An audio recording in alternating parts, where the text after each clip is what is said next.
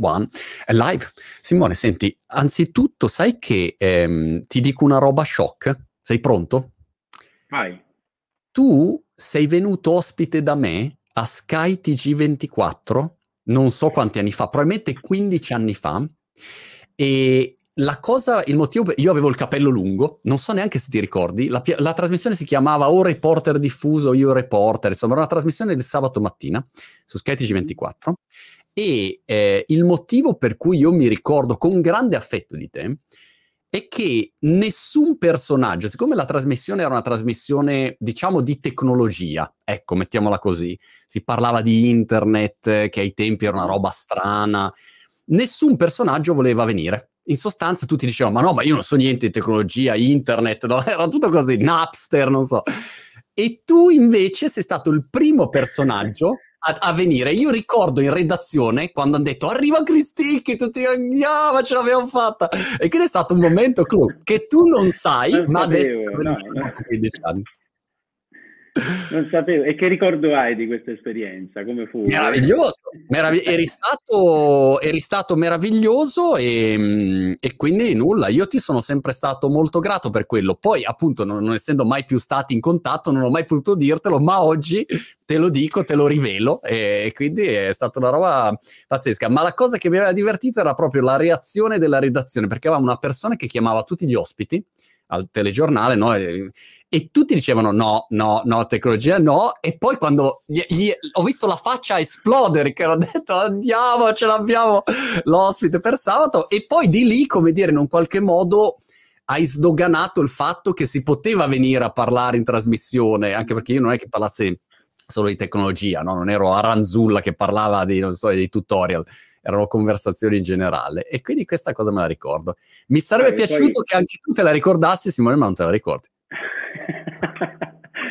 no, beh, io sinceramente non me la ricordo, però eh, questo, questo, aneddoto che mi racconti non mi stupisce, perché io sono un curioso, eh, sono una persona, io devo tutto ciò che ho fatto, quel poco, quel tanto che sono riuscito a realizzare a, a questo super, superpotere che è la ah. curiosità, quindi eh, probabilmente ho accettato anche per quel motivo, anche perché non sono una persona molto tecnologica, anzi io in questi ultimi anni mi sono addirittura trasporcato le mani di terra perché ho cominciato a, a lavorare in campagna, infatti all'epoca mi dicevano Cristicchi ma vai a zappare la terra, no?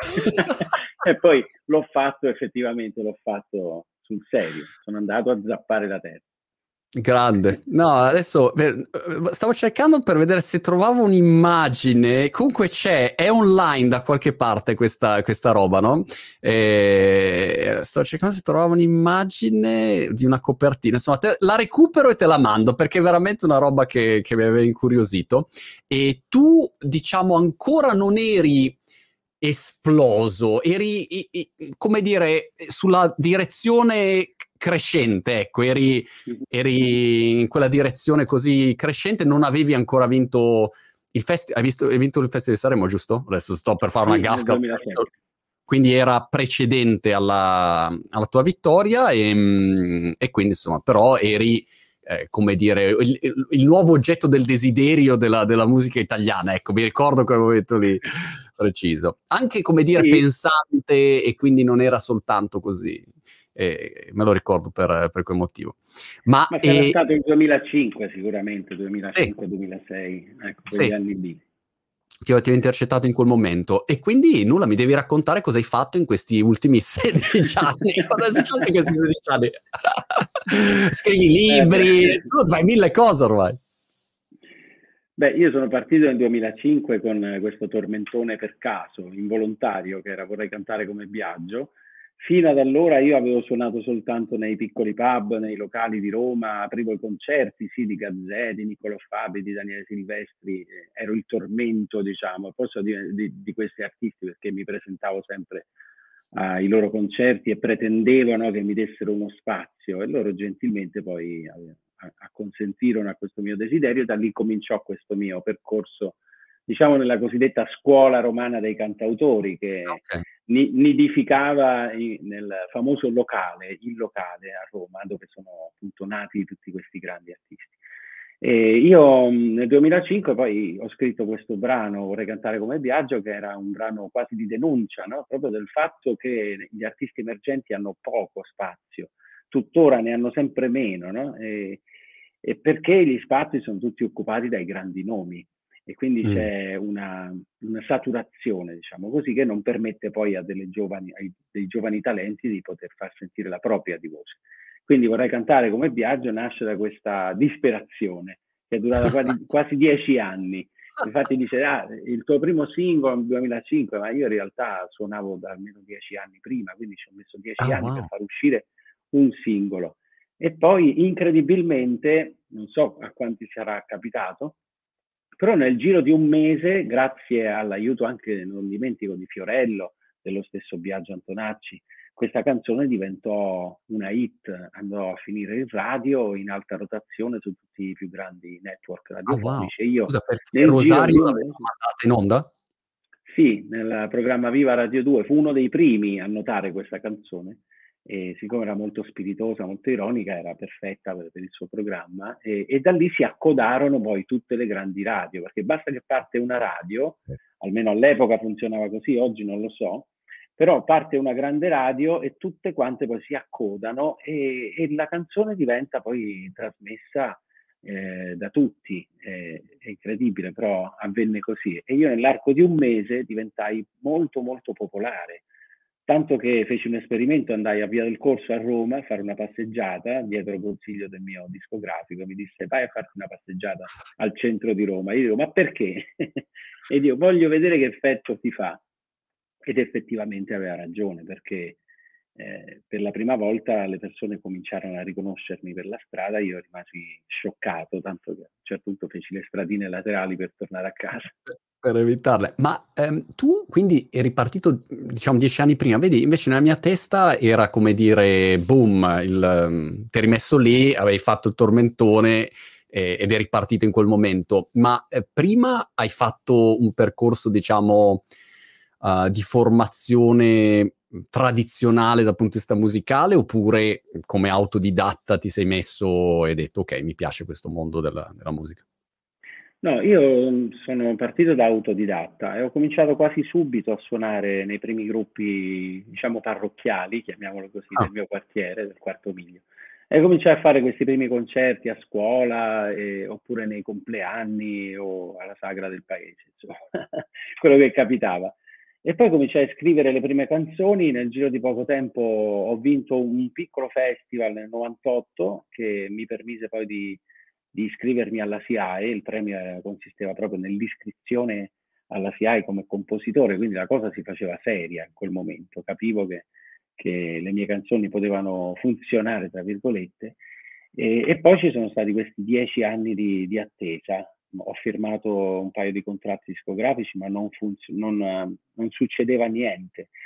Ah. Devo dire però, nei, nei, primi anni io comunque mi ero costruito il mio pubblico di nicchia, che poi cito nel, nel tormentone, il mio pubblico di nicchia che mi sosteneva, mi ha sostenuto fino al punto di fare il grande salto, però è stata una serie di coincidenze, insomma no, non si può deputare tutto a quello, sono una serie di casualità o era il momento probabilmente giusto in cui ero maturo abbastanza, no? come il melograno che casca dall'albero, ecco, è maturo, quindi io ero quel melograno pronto a, a far sentire il proprio sapore a tutti. Cioè, certo. quindi... Senti Simone, ho trovato quando sei venuto ospite a me, aprile 2006. Vedo qua, eh, fonte Wikipedia. Aprile 2006, Simone Cristicchi, cantante. Ecco, quindi prima del, dell'esistenza dell'iPhone. Pensa che roba, l'iPhone è uscito nel 2007, quindi ancora prima che tutto questo mondo qua di fatto esistesse. YouTube, peraltro, anche insomma, siamo lì, eh, ancora muoveva i primi passi, per cui era un'altra era eh, geologica, ma in quel caso quindi eh, l'unico modo per, per, sfondare era che una radio passasse, passasse il tuo pezzo, perché se no restavi nel, nell'anonimato. Allora sì, eh, ma an- ti dicevo, è, tutta, è un'alchimia, insomma, è un'alchimia che si verifica, eh, anche un po' di fortuna ci vuole, eh, perché sono tante le canzoni, sono tanti cantautori, cantanti, eccetera, quindi bisogna arrivare con qualcosa che, di nuovo, Eh, io prima di tutto nasco fumettista, ecco, ci tengo a dire questo. Io sono un fumettista wow. Okay. e, e, racconto nel libro Happy Next di, di, questo mio grande maestro che è stato Jacovitti. Eh, tra l'altro io ho avuto la fortuna insomma, di, di essere suo allievo e lui mi disse la cosa più importante che tu possa fare come creativo è trovare la tua, la tua chiave, no? la tua unicità valorizzare eh, tuo, quella, quello che è il tuo modo, il tuo linguaggio, trova la tua strada, non copiare gli altri. E quindi probabilmente in quel momento quella canzone eh, era nuova, cioè suscitava clamore perché era un qualcosa di, eh, sicuramente che si faceva notare nel, nel mucchio, no? nel marasma della musica. E non sapevo della, della tua um, carriera, diciamo, da fumettista, ma, ma poi hai, hai, continuato, diciamo, a praticare, è, una cosa che è rimasta solo un hobby o, o in un qualche modo, come dire, una presenza importante, ecco, da, per, per, la tua creatività in generale? Allora, io comincio a disegnare all'età di, uh, di dieci anni, quando morì mio padre all'improvviso. Io ho perso mio padre quando ah, avevo, wow. ero molto piccolo e quindi mh, mhmm, mi sono rinchiuso nella mia stanza, ho cominciato a disegnare in maniera compulsiva e, e disegnavo però tutte cose da ridere, divertenti, se le vai a vedere oggi eh, dici ma com'è possibile? No? Un grande dolore, questa grande ferita, questa assenza eh, de, del mio papà eh, invece mi, mi spingeva a crearmi un mondo divertente, no? pieno di personaggi strampalati, tutti da ridere. E, e cominciai così, proprio per, um, per, costruirmi un mondo perfetto dove niente di brutto in fondo poteva succedermi. No? E, e, questo mondo erano i miei fumetti. E io dico sempre che se non ci fosse stata la morte di mio padre, probabilmente io farei un altro mestiere. Quindi a volte il dolore, eh, se si riesce a trasformare, eh, può, rend- può cambiarti la vita a me l'arte, la creatività mi, mi, ha cambiato e mi ha salvato la vita, perché se non avessi reagito in quella maniera, trasformando quella ferita in una feritoia, eh, probabilmente oggi sarei ancora chiuso in quella stanza a disegnare, eh, sarei stato un ragazzo molto problematico, eh, con una grande chiusura nei confronti del mondo. Invece l'arte ecco, è riuscita a spalancarmi poi la porta per ritornare nel mondo reale. Ma e adesso, eh, diciamo, fumetteggi ancora oppure no? Allora, io ho disegnato talmente tanto che ho avuto una repulsione. Ah, sì, ho, è come quando mangi troppo, no? poi devi, hai bisogno di una dieta. Quindi ho disegnato fino all'età di, di 17 anni in maniera appunto compulsiva, riempiendo qualsiasi foglio bianco che trovavo. Eh, e, ed ho infatti centinaia di quaderni riempiti da questi disegni a un certo punto mi misi in testa un progetto. Volevo realizzare un fumetto basato su un racconto di Stefano Benni, eh, un racconto che si chiama Matu Maloa, che è all'interno del libro Il bar sotto il mare. E, mh, mm, cominciai a fare queste tavole molto grandi e le facevo l- con la tecnica del pennino a china, che è della grandezza di un capello. E quindi tu devi intingere nell'inchiostro questo capello e poi piano piano realizzare queste tavole. Ovviamente i disegnatori professionisti lo fanno normalmente, per me invece era la prima volta. Riuscii a fare soltanto sei tavole e poi mi fermai perché cominciai davvero ad avere un, dei problemi alla vista. Io porto gli occhiali per questo motivo, perché ho sforzato tantissimo la vista proprio in un'epoca di crescita, no? durante l'adolescenza. E quindi c'è stato uno stop assoluto con il disegno che ho ripreso incredibilmente l'anno scorso. Durante la pandemia, durante il primo lockdown, io ho sentito l'esigenza di tornare a disegnare, forse anche per passare un po' il tempo, no? Per scherzo, così. E alla fine Elisabetta Sgarbi ha voluto vedere questi miei disegni e Elisabetta, io... Tremendo, sempre, c'è, c'è sempre Elisabetta di mezzo e se ne è innamorata e ha realizzato la mia prima mostra come disegnatore che si è svolta alla Veneria Reale di Torino, stabile lì per, per, tre mesi ed è stata un'emozione incredibile per me vedere i miei disegni da bambino e, a, accanto Bello. a quelli che ho fatto da adulto. Peraltro Veneria è splendido, sono stato per un evento un po' di anni fa, è un posto magico, ecco, da quel punto di vista. Simone, torna un attimo al momento in cui, ok, dopo dieci anni di vari tentativi hai scavallato eh, con, con, il primo pezzo che diventa un tormentone, Rosario lo prende, gli dà visibilità, le altre radio si acco- accodano, eh, inizia a essere, come dire, avere una visibilità e a quel punto, eh, come dire, che, qual è stato il passaggio successivo? Che cosa hai fatto? Hai detto, ok, qua c'è, c'è qualcosa che sta succedendo. Non è andato tutto per il verso giusto, devo dire. Ah. Eh, nonostante, insomma, venissi catapultato nel mondo della televisione, immaginate che io suonavo appunto davanti a un centinaio di persone eh, e improvvisamente faccio la tournée del Festival Bar, quindi davanti a migliaia, decine di migliaia di persone. E avevo questa grande popolarità, mh, mm, però sentivo che mm, non ero stato compreso, cioè che il brano era stato equivocato. Molti pensavano che io fossi un fan di Antonacci che cantava questo ah. inno alla, alla, alla, sua musica, in realtà io volevo mettere in chiaro che quello invece era un grido d'aiuto di un giovane cantautore come tanti che voleva farsi strada nel mondo della musica. Quindi che faccio? Per reazione a questo grande equivoco che si era creato, che capita molto spesso no? nei tormentoni, anche lo stesso Caparezza con Fuori dal certo. tunnel certo. venne certo. equivocato, eccetera. Eh, per reazione mh, volli intraprendere un'impresa, volli fare una tournée nei teatri per far vedere il, il, mondo da cui provenivo. Io provengo dal mondo del teatro canzone, quindi da Giorgio Gaber, da quel mondo anche di, di impegno della canzone mh, che tratta argomenti eh, che hanno a che vedere appunto con, con, la fragilità, con gli emarginati, eccetera. Quindi tutt'altro rispetto al Festival Bar che per carità eh, è stata un'esperienza comunque bellissima. E quindi faccio questa tournée nei teatri, ma è un flop. È incredibile perché ero davvero molto conosciuto, eh, molto popolare, ma effettivamente non mi, ero ma- non mi ero costruito un pubblico talmente grande e affezionato da poter poi riempire un teatro da mille posti. E quindi ci fu questa grande delusione eh, all'inizio. Eh, ero popolare da un lato, ma non avevo un pubblico dall'altro. È, è strano da pensare questo. E il pubblico poi me lo sono creato veramente piano piano, con grande pazienza, cesellando ogni scelta e, e riflettendo bene su quella che, che, che, era la priorità, insomma, cioè far ascoltare le mie canzoni. E, e, la, e lì nasce anche l'amore per il teatro. Mm. Sai cosa Simone? Ehm, una cosa che a me era um, rimasta impressa, so che è strano, no? Perché per te, come dire, tu venivi ed era una delle mille interviste che facevi magari in quel momento.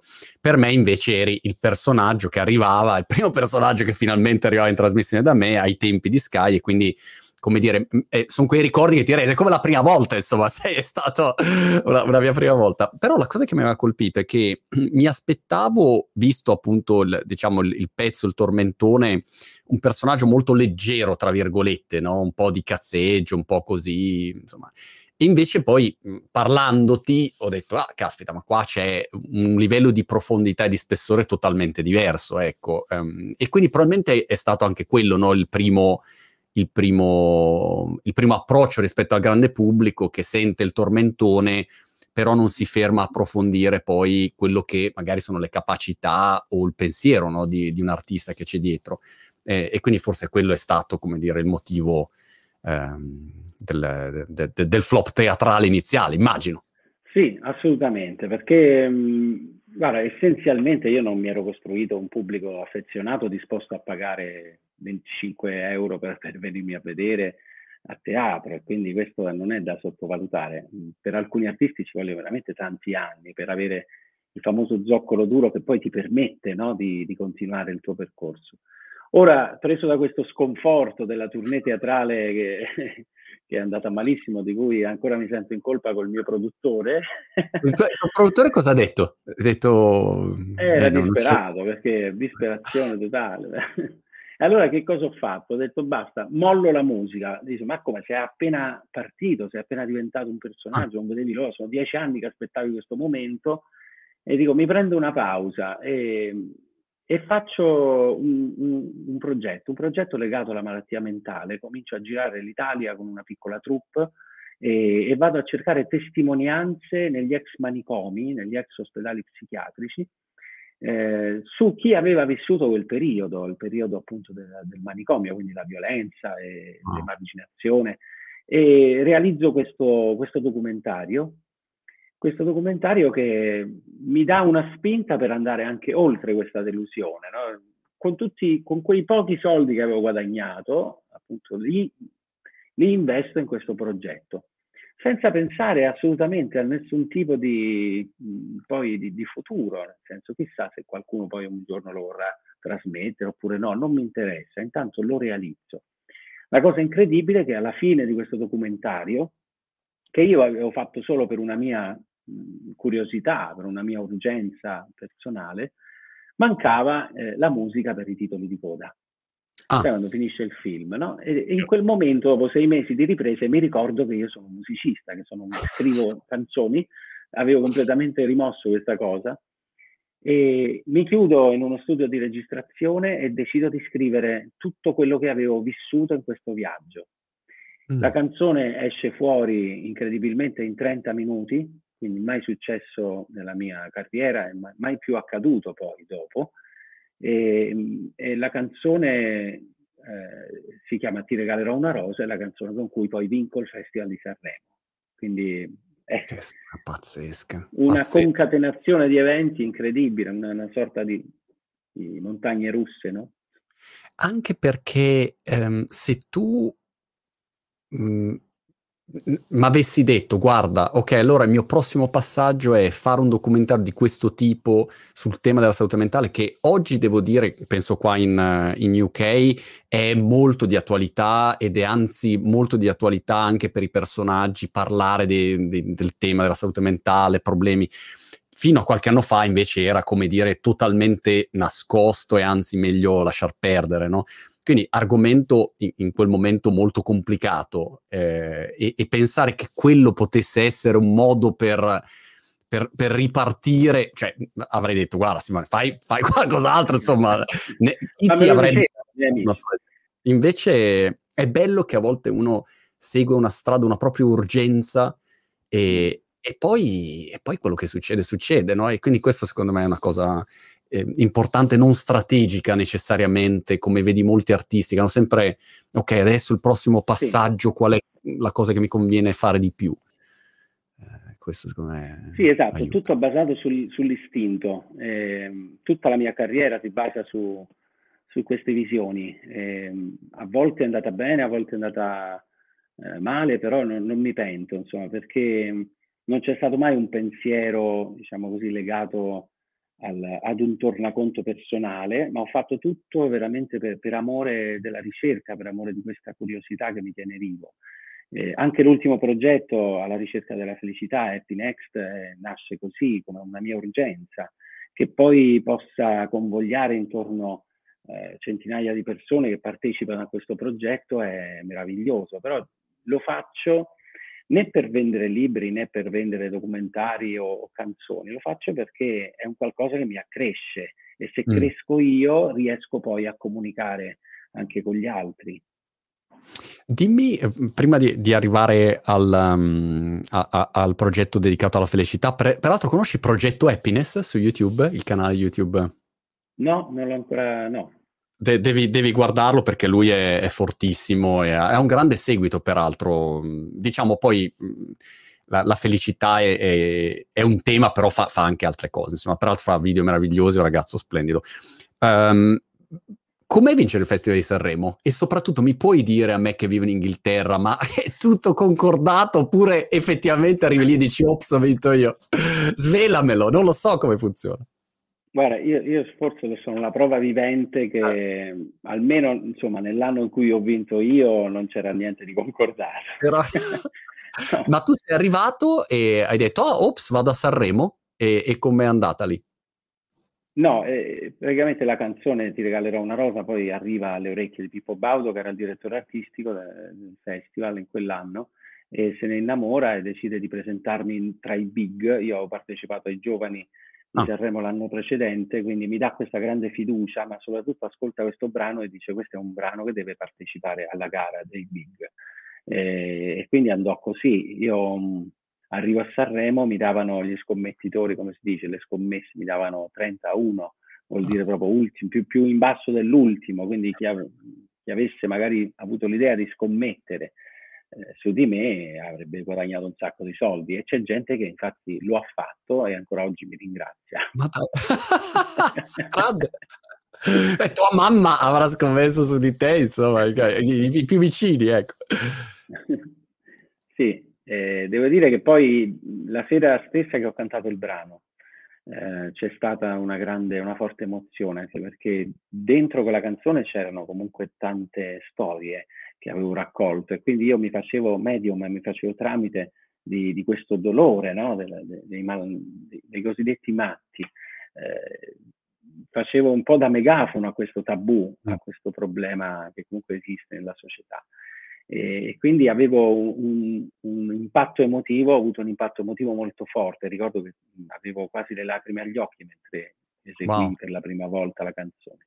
E questo fece un effetto bomba, oltre al fatto che la canzone poi era particolarmente emozionante, quindi il giorno dopo cambiarono tutte le cose, cambiarono, cambiarono, cambiò l'attenzione dei media nei miei confronti, cambia, cambiò il pubblico, incontravo per la strada persone che mi abbracciavano, che, che, mi ringraziavano, quindi cose incredibili a volte possono accadere con l'arte, no? Quando l'arte diventa quasi curativa, diventa, mm. va a riempire dei vuoti anche della politica, della nostra società e quindi fu, fu poi una settimana tutta in crescita. La Mondadori fece uscire il mio primo libro, Centro Igiene Mentale, che vendette più di 100.000 copie, e il disco, disco d'oro, insomma tutto quanto però nasce appunto da, da questa piccola grande canzone che, che, poi si trascinò dietro tutto il progetto legato alla malattia mentale, certo. compreso il documentario dall'altra parte del cancello. Caspita, è una storia da film questa qui, veramente incredibile come si incastrano a volte i tasselli. E, e, tu ad un certo punto a Sanremo hai, hai avuto la sensazione, hai detto, ma qua magari posso vincere io, oppure è una roba sempre così no. che mentre eri lì non, non si avvertiva. No, non no. si avvertiva assolutamente, anche i miei discografici. Sì, a tutti piaceva la canzone, avevano fatto ascoltare anche alle radio, erano tutti molto entusiasti. Poi, sai, dipende anche la con- che concorrenza hai in quel momento, perché magari ci possono essere anche altre belle canzoni in gara mm. e quindi è difficile poi. Però è una canzone che poi mise d'accordo tutti, tanto che vinse il primo premio, il premio della critica Mia Martini, il premio Sala Stampa e TV, insomma fece incetta di tutti i premi possibili che si potevano vincere in quell'edizione del festival. Ma la cosa più bella, eh, che, la più grande soddisfazione, insomma, è, è stata vincere con un brano che trattava un argomento così delicato, perché non credo sia mai accaduto poi nella storia del festival. No. Sanremo chiaramente ehm, proietta tutti su un livello di visibilità completamente diverso. Forse è l'unico evento in Italia insieme ai mondiali di calcio, no? la finale dei mondiali, si gioca l'Italia, dove c'hai un pubblico 9,90 o 9,99, secondo te come lo calcoli. E per cui hai proprio tutti. Di lì tu ti sei accorto di un salto di, di, visibilità o di opportunità mh, mm, cosmico oppure la bolla di Sanremo finisce e poi mm. amici come prima? Allora, devo dire che lì ho, ho avuto mh, mm, la percezione di essere diventato un personaggio nazional popolare, che vuol dire ha i suoi pregi e ha i suoi difetti, quindi sei conosciuto da tutti, eh, hai le copertine di tutti i giornali, le televisioni parlano di te, insomma, questo è un effetto che però avevo già imparato eh, qualche anno prima, eh, naturalmente va a scemare, va in fade out. Quindi questo effetto di popolarità, poi diciamo, la, la tua immagine viene sostituita da, dal prossimo vincente, dal prossimo personaggio eh, in voga. Dici, eh, in quel momento invece ho, ho pensato di eh, capitalizzare, è una parola orribile, però di sfruttare, diciamo così, in maniera eh, neanche monetizzare, di eh, di capitalizzare questa grande popolarità per fare quello che mi pareva a me. e quindi realizzare progetti, scrivere altri libri, eh, fare altri documentari, fare altre esperienze nel mondo della musica, fare altri dischi sicuramente. Però ecco, mh, non lasciarmi prendere da, quella, da, quel fiume in piena eh, della, della, popolari- della, popolarità che ti può portare anche a sbattere contro un muro certo. o a farti montare la testa, che è ancora peggio. E infatti subito dopo io, dopo questa lunga tournée durata due anni, che mi ha portato veramente in giro dappertutto con il mio concerto, eh, cominciai a fare delle sperimentazioni, cominciai a innamorarmi per esempio della musica popolare e poi del teatro di narrazione. Cominciai a fare nel 2010, dopo tre anni da Sanremo, cominciai a fare il mio primo spettacolo come narratore a teatro oh, wow. eh, e questo mi ha proiettato in un altro ambito, ovviamente distante un po' dalla musica, quello del teatro di narrazione, teatro sociale, teatro civile, che mi permette poi ancora oggi di, eh, di, di sperimentare, di, di realizzare i miei progetti. Infatti, ecco, questo è um, un aspetto che stavo cercando di capire quando, quando, si parla con una persona, inevitabilmente abbiamo un bias cognitivo che ci porta a cercare di categorizzarlo da qualche parte, dire ok, Simone è un cantante, bam, ho la tua categoria e sono bello tranquillo così. E invece stavo cercando di capire in quali categorie ehm, sei attivo, ecco, e, e vedo che molte eh, no, si uniscono e non riesco bene a, a, infilarti in nessuna categoria. Se tu dovessi dire oggi do, dove sei attivo, dove, che, che cosa ti interessa fare di più? Allora, io mi sono definito qualche anno fa un ricercautore, eh, oh. nel senso che ogni cosa che faccio, ogni spettacolo teatrale, ogni canzone nasce da una ricerca eh, un, su un argomento che mi interessa in particolare. Eh, mi tuffo a capofitto su quell'argomento, io mh, mi reputo una persona anche abbastanza ignorante, insomma, quindi vado a eh, sviscerare, a, a, studiare, leggo molto, mi documento prima di, di fare qualsiasi cosa, eh, che non vuol dire mh, non avere idee, è avere, ca- catalizzare la propria attenzione su una cosa e realizzarla. Eh, e quindi è, è possibile ecco, che a volte io abbia letto anche 50 libri su un argomento solo, mm per poi realizzare una canzone, uno spettacolo teatrale, no? E quindi ricercautore mi piace perché Bello, ogni ricerca. cosa che io creo nasce da questa voglia di approfondire, da, da, questa ricerca che sento dentro di me di voler fare. E, e Happy Next, diciamo, è, lo vedi come uh, un, un, percorso uh, che stai facendo oppure pensi no, ho, ho, effettivamente capito qualcosina sul tema felicità e dintorni, che è un tema complessissimo. Eh, do, dove lo collochi? Ecco, a che punto ti vedi di, di questo percorso di, di comprensione e di consapevolezza?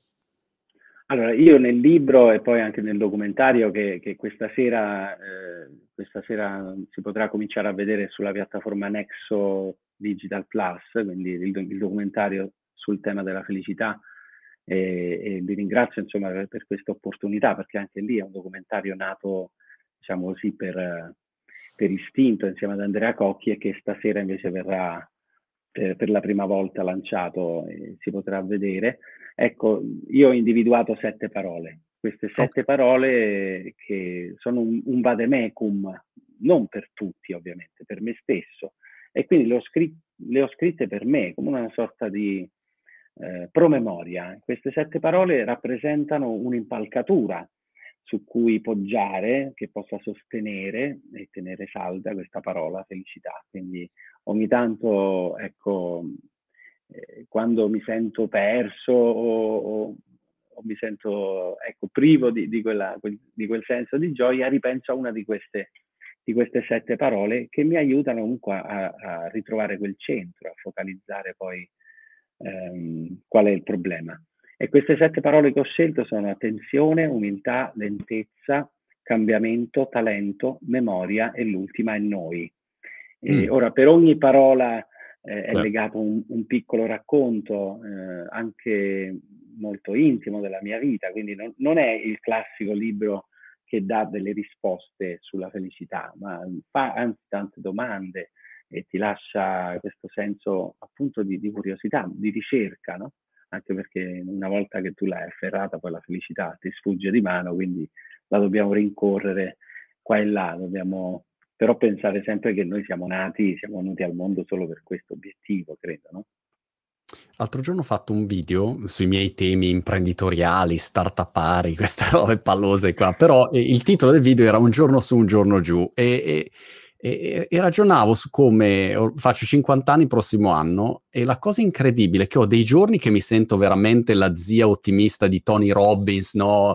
Eh, grande, ci siamo, ce la facciamo, tutto a posto, ho capito tutto, e tutto è facile, scorre fluido. E poi mi alzo il giorno dopo e sono in questo stato di, di, bancarotta mentale dove dico no, non ce la farò mai, basta, tutta una merda totale. Ed è incredibile, no, questo altalenarsi. Poi ovviamente hai tutte le tue tecniche di esperienza, di vita, no, con cui ti riassembli e dici no, adesso... Mm-hmm. Però da, da ragazzino pensavo invece che si arrivasse a un punto in cui dicevi è fatta, cioè ho capito, basta, adesso sono sempre tipo tipo Yoda, non so, cioè, sono a posto, capito? centrato, perfetto.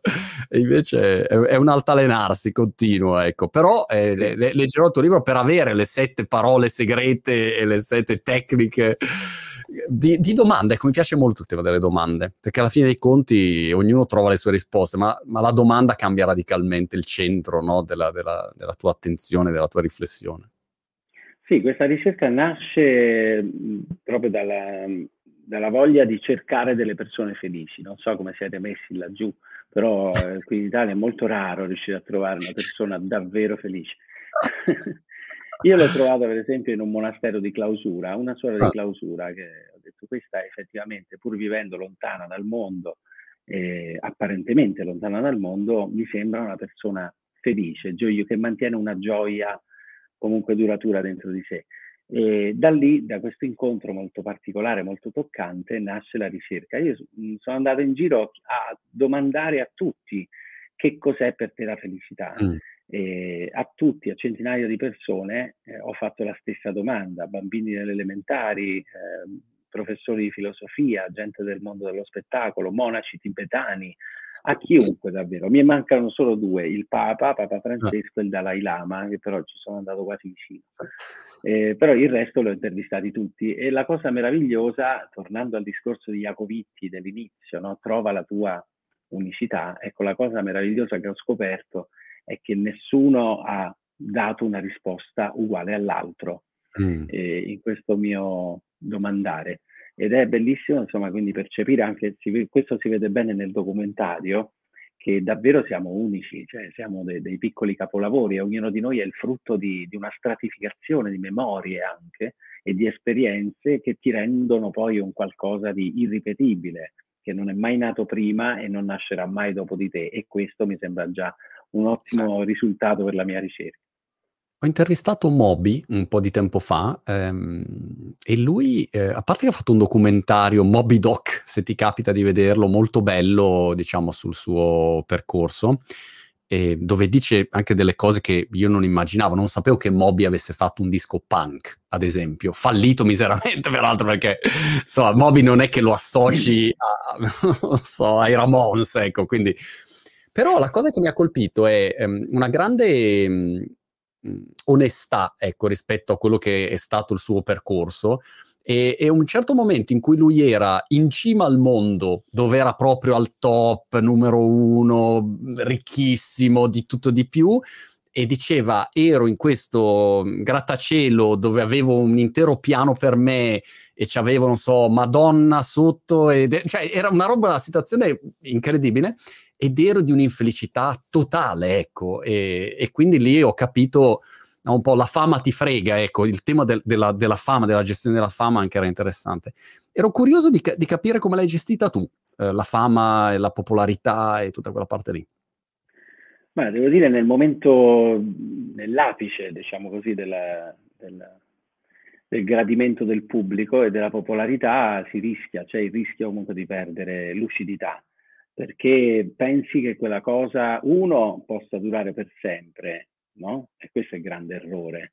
Mm. E lo sanno, questo lo, lo, sanno appunto tutti i più grandi artisti, cioè che, che appunto è, è, come la felicità, è questo elettroencefalogramma con dei picchi molto alti e poi si ritorna a uno stato, diciamo così, normale, di normalità. E, ehm, e, quindi sì, ho rischiato anch'io in quel momento di perdere un po' la bussola, perché la, anche perché te la fanno perdere, cioè ci, ci, sono degli elementi esterni che ti inducono a pensare che tu sei una cosa grandiosa. Che Fammi un esempio. ah, eh, ad esempio, eh, ricordo quando io giravo mh, andando a presentare il, il, mio libro, il mio disco, no? 2007, Sanremo, quindi quando arrivavo queste Feltrinelli o Mondadori a presentare le mie cose si bloccavano le strade, cioè arrivavano i carabinieri, c'era una, una folla gigantesca che mi aspettava. E quando vedi una scena del genere o quando viaggi sempre con l'autista, con il bodyguard, eccetera, cominci a sentire intorno a te un qualcosa di, di grande che si sta formando e che piano piano poi invece col tempo comincia a, ad affievolirsi no? e, e, poi a diradarsi fino a, a tornare alla, alla, normalità, che in fondo è il più grande successo forse, è riuscire ad essere gioiosi e felici in uno stato normale delle cose. Poi ci sono dei momenti nella propria vita che ti inducono a, a pensare, mhmm, ecco, sono le, le, illusioni in fondo, no? combattiamo continuamente contro l'illusione di chi siamo e di chi vorremmo essere. E, e, quindi ecco il punto centrale secondo me è mantenere invece quell'equilibrio che ti permette di ridere anche del, delle esagerazioni eh, che ti possono accadere nella vita. Io se li guardo indietro, insomma, eh, mi guardo con tenerezza, non guardo mai le cose che ho fatto, però a volte mi, mi intenerisce quell'innocenza, no? quel trovarmi in mezzo al carrozzone, al grande circo eh, ed essere protagonista, essere il numero uno. Eh, è bello, magari anche come esperienza è bello magari poter dire in quel momento sono stato il numero uno in classifica, no? però eh, io credo che, che, la vera priorità eh, sia riuscire ad essere il numero uno nella propria vita quotidiana, cioè nella vita reale principalmente. Ho visto, uh, non mi ricordo chi diceva sta frase, era, era un atleta olimpica e aveva il proprio trainer mentale che è un australiano che... Mh, che in sostanza diceva guarda, eh, ogni giorno eh, la frase più importante che, che, devi tenere a mente non è le Olimpiadi, no, che devo vincere le Olimpiadi, è io sono abbastanza. That's it, a prescindere, vinci, non vinci, mm, cioè la tua identità non deve essere associata al risultato, perché se no, quando vinci ti senti eh, la, la, la, padrona del mondo e poi quando perdi ti senti veramente infimo. E questo io sono abbastanza, mi, mi piaceva molto, che non è un uh, segnale di arrendevolezza e dici, vabbè, sono quello che sono, no? questo è il mio carattere, queste frasi un po' uh, odiose. Invece è, ehm, mi, sono abbastanza così, a prescindere da tutto, e faccio del mio meglio e otterrò dei risultati o meno, però mi alzo la mattina e, ed è già un motivo sufficiente per dire ah, sono già felice, non ci sono ancora.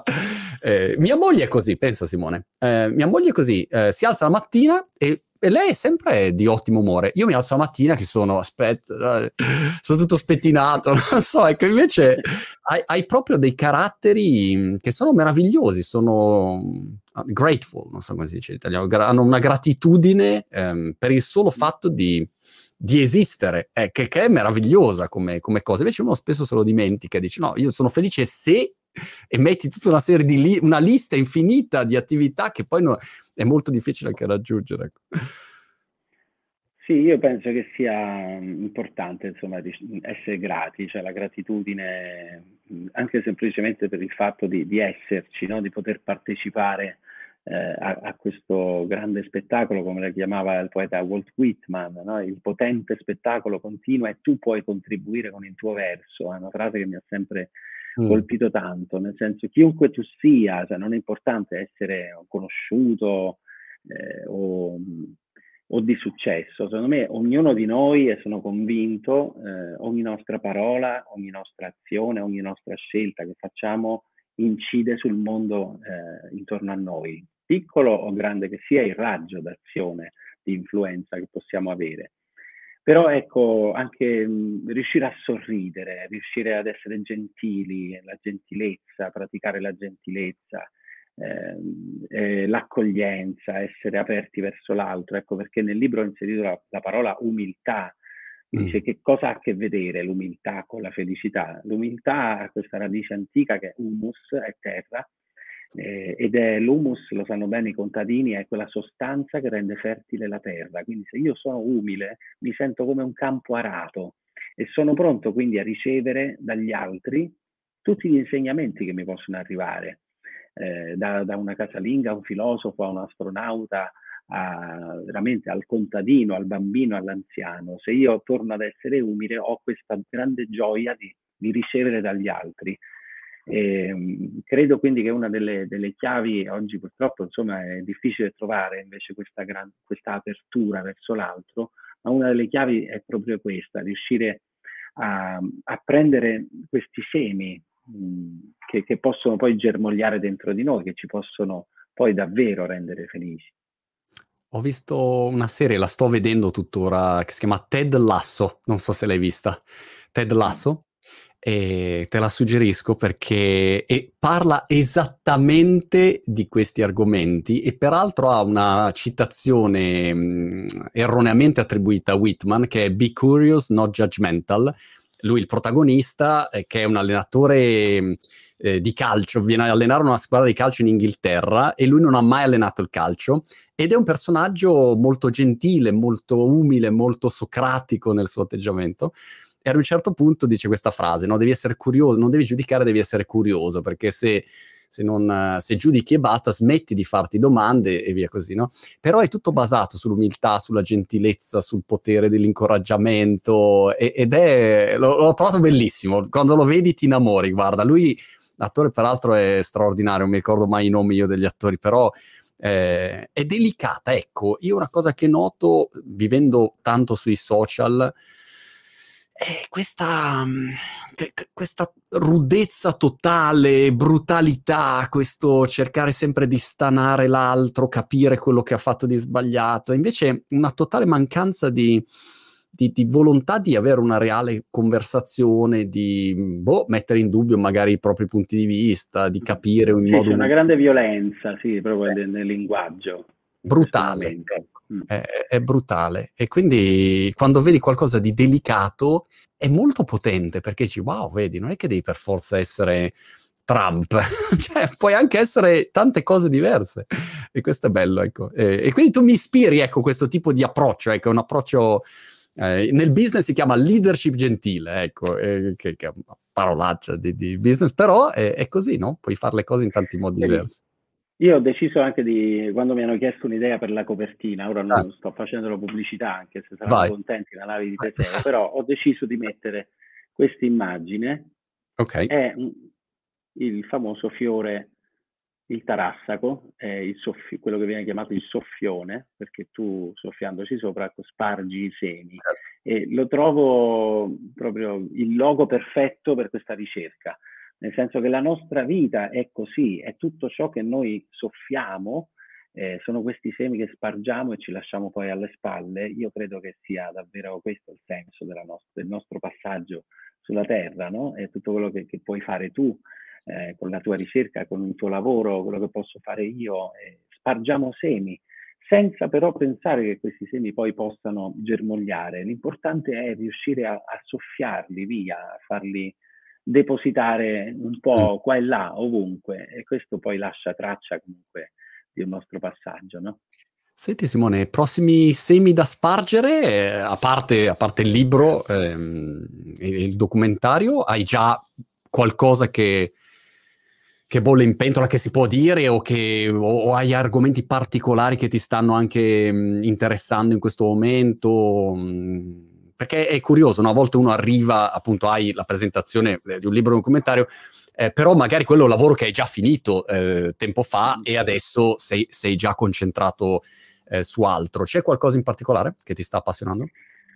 Allora, eh, in questo momento sì, il tema è il paradiso, che è molto collegato alla, alla felicità. Eh, il, il, il, paradiso, questo concetto è, è, il mito, io non lo sapevo, il mito universale più diffuso eh, tutte, in tutte le culture del mondo e tutti hanno sempre immaginato, da, dai Maya, gli Aztechi, i cinesi, gli africani, tutti hanno immaginato che ci possa essere un mondo perfetto, meraviglioso dove poter vivere.